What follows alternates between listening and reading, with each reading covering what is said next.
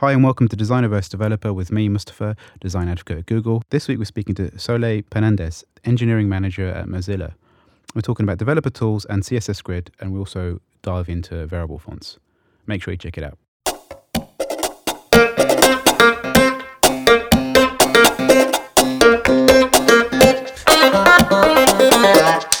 Layout in CSS in the web has changed quite substantially from when I started. I remember it's like it was like table layouts and stuff like that. Um, what do you think about the evolution of layout on the web? Like before, it's like you had to design stuff in Photoshop and then export everything, but now everything seems to have evolved quite substantially. Well, I guess we've just made things very real time, very dynamic. Like you don't separate the engine from the designer or like the designer tools, or you could like maybe mingle everything together. Um, but I guess we've learned from print and we've taken their, you know, their technologies or their paradigms, and we're just trying to make it work for everyone in the browser instead of just his print his browser with this never-ending stream of text Yeah. that works very well for like doctoral thesis, but possibly not for documents that people want to read. Um, so it's been painful. That's why I think Yeah. it's been long, and I guess it, it shows that designing things by committee takes time. But eventually, if you have enough interactions with people from different backgrounds, you get to a point where things are useful for everyone, not Yeah. just you know scientists in CERN, in you know in whatever the place it is. Um, but I think it's apart from painful and you know long and draggy. I think it's very exciting now because you can design something in a way that makes sense rather than using hacks and like you know having to consult the encyclopedia of through one through layout hacks so you Yeah. can make it look like sensible. Um, but it, it, the other interesting thing is that it is truly responding to the whole idea of the web as running multiple types of devices. Yeah. So you don't just design for Internet Explorer at 1000 whatever resolution, Yeah. Maximize window. You're like, I have no idea where you're going to be reading this.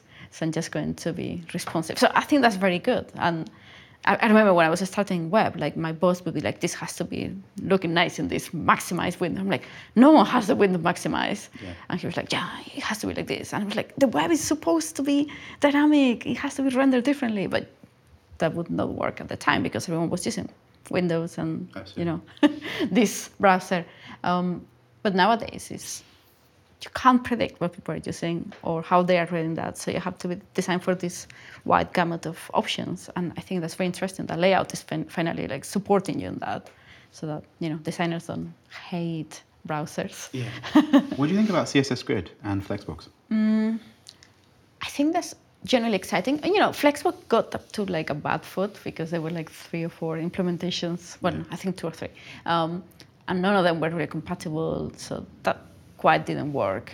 With Grid, I think we, we learned the lesson and finally everything gets together at the same time with all the browsers. Yeah. Um, so that was good because you, you know that it's supported in phones, Yeah. which is what again most people use to browse.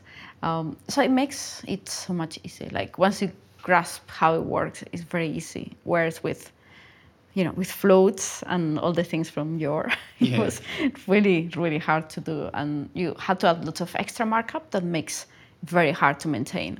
So nowadays you can have very simple layouts which are very easy to understand and maintain, which I think is important. It's not just like building it, but also being able to change it afterwards and not having to add more and more CSS to override the previous CSS. um, and you know, every person that comes into the um, company adds like 100 more lines, and at the end you have this gigantic CSS file that no one understands and it's full of important. so you kind of write everything. Like I remember when I first was getting into coding, it's like the thing, the tool that really helped me understand it was like when Firebug was like the first developer tool, and then uh, Firefox had the developer tools integrated, um, and that really was like it was the aha moment. Now I understand the box model. Now it makes sense. Yeah. When I saw um, the developer edition, like your the layout tool for Firefox, I was like, this is amazing. Now I can, I can finally see, like visualize the code, which I always found was like. Why haven't we had this tool in the beginning? Like this was, this is exactly what makes perfect sense. And I mean, I, I did the course that Wes Bos that um, you guys uh, commissioned, and it was like, oh my god, now it makes sense because it's like I, the flexbox syntax I found a bit confusing because again I was used to float negative margin, you know, and because that you just become trained to this hacky way of creating Yeah. things. You have to unlearn the bad things and Yeah. be like, forget everything you knew before. Forget about selecting images. Forget about generating images. Just you can just use text and just load the typography that you want, and you don't have to be like, you know, with these old gifs and.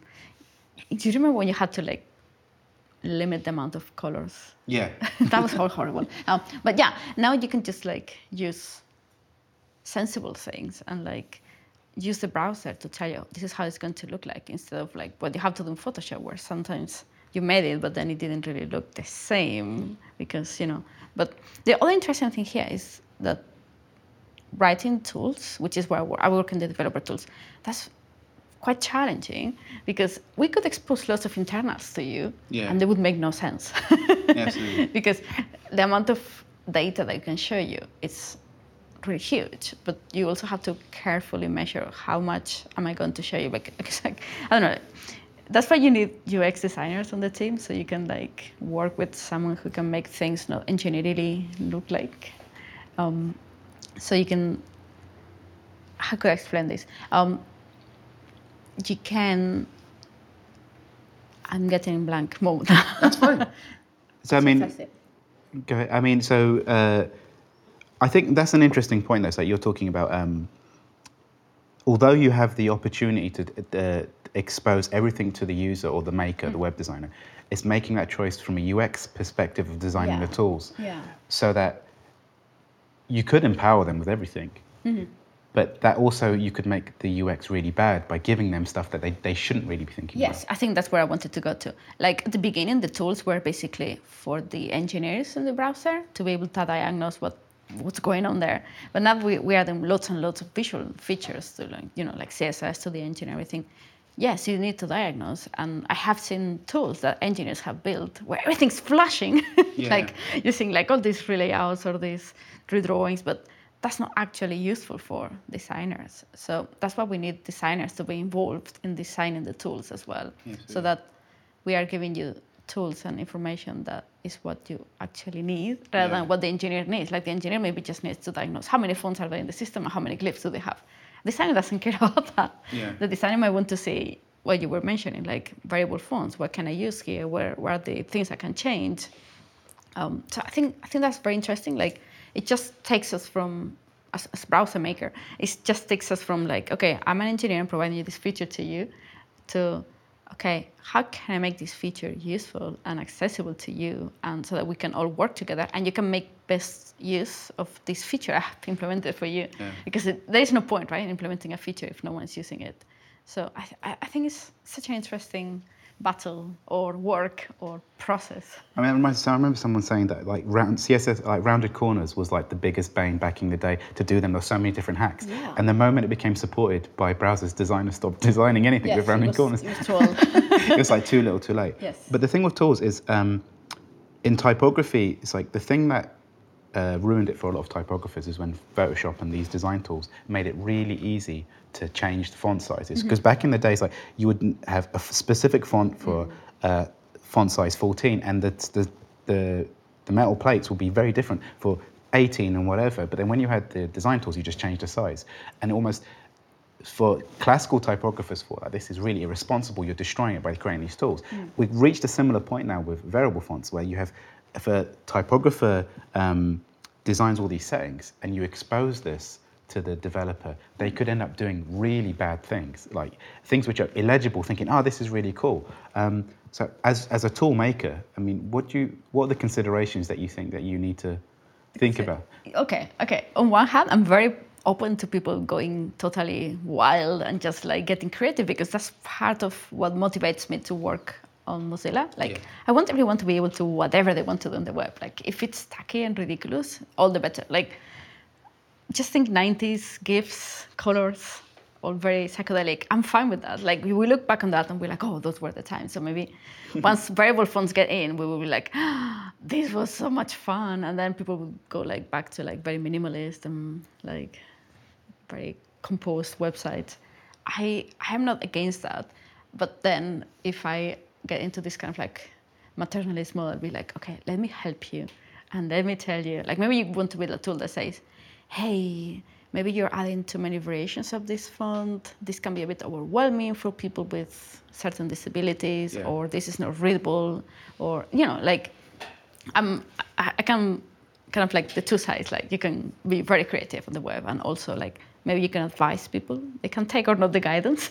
Yeah, totally. but as as browser makers, we have this unique insight on this is not going to work well in certain circumstances, and I think also as Mozilla we have this responsibility to be like, hey, you know, some people can't withstand this kind of like flashy colors. Um, so we can maybe warn the user. We are not doing that yet, but we are maybe thinking of maybe doing that because you know what's been rendered and what is being parsed. So you know the features that are active. Um, so we should use that data instead of just like passively um, display the output. So what you're saying is it's you want to give the the the users of the browser, which may be the developer, which is slightly different from these for the tool side. You want to give them um, the control and power, but at the same time making sure that they consider the real users of the tech. Yeah, and it's also cool because we, you know, with um, with the newer features that were added to to animations in CSS, you can control them with JavaScript. So you can do things like, well, this user has selected not to have animations. So if they have selected to have less motion, I can reduce the animations, go back to a more considered and composed kind of typography and distract them less so they can be more, you know, able to access the content without being interrupted by my flashy creativity. So I, I guess it's cool that we are giving them all this control, but also we need to let them know that there is all these considerations they should have in mind because some people, you know, this is such a wild field. You can't know everything. Yeah. So I think it's responsible to give you the power, but also give you the awareness that, hey, this might be triggering people's scissors. So maybe you don't want that. Yeah. So that's, that's that's very interesting. That's why I think it's such an interesting work to work. Sorry, such an interesting field to work on because it gives you some this incredible amount of power, but also you're like, what am I enabling people to do? Yeah. so it's kind of scary and exciting at the same time. But yeah, It feels like we're in the golden age of our sort of industries. Like we've gone through so many iterations of just h- how to animate stuff from the Flash to now we can do it natively in the browser to layout uh, where we used to do crazy things with spacer GIFs. It seems like a really exciting time to actually be creating stuff. it is. And al- although I would say that the transition from Flash to not Flash hasn't been completed because people like designers really liked Flash because they could draw and just export and it would be there, but we don't have that thing. Or at least it does exist. It's not as available. Yeah. Like whatever is exporting to JavaScript. Like you used to have like the Flash runtime as the runtime. Now you have JavaScript as the runtime, but you don't have the authoring tools Yeah. or if there are, they're not as widely common and available. So people are missing out on that, and it's harder for a creative to get into this whole. Let's get into Flash and publish in the web. Like you can't really, you can do that, but it's a bit harder with JavaScript because there is so many options. Yeah.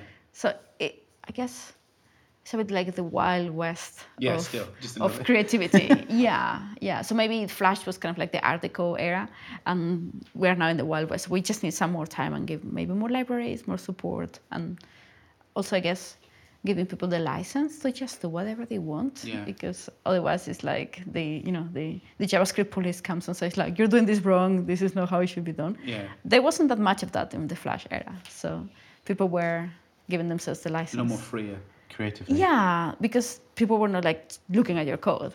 Oh, I mean, maybe they could go and get the bytecode and decompile and be like, oh, this is terrible. But that would be like really going too far. But with JavaScript, it's way easier to just open the tools and be like, hmm, look at that. I look at that using that library. That's terrible. Yeah, yeah. So I guess we're missing a bit of that kind of like tool set for creatives.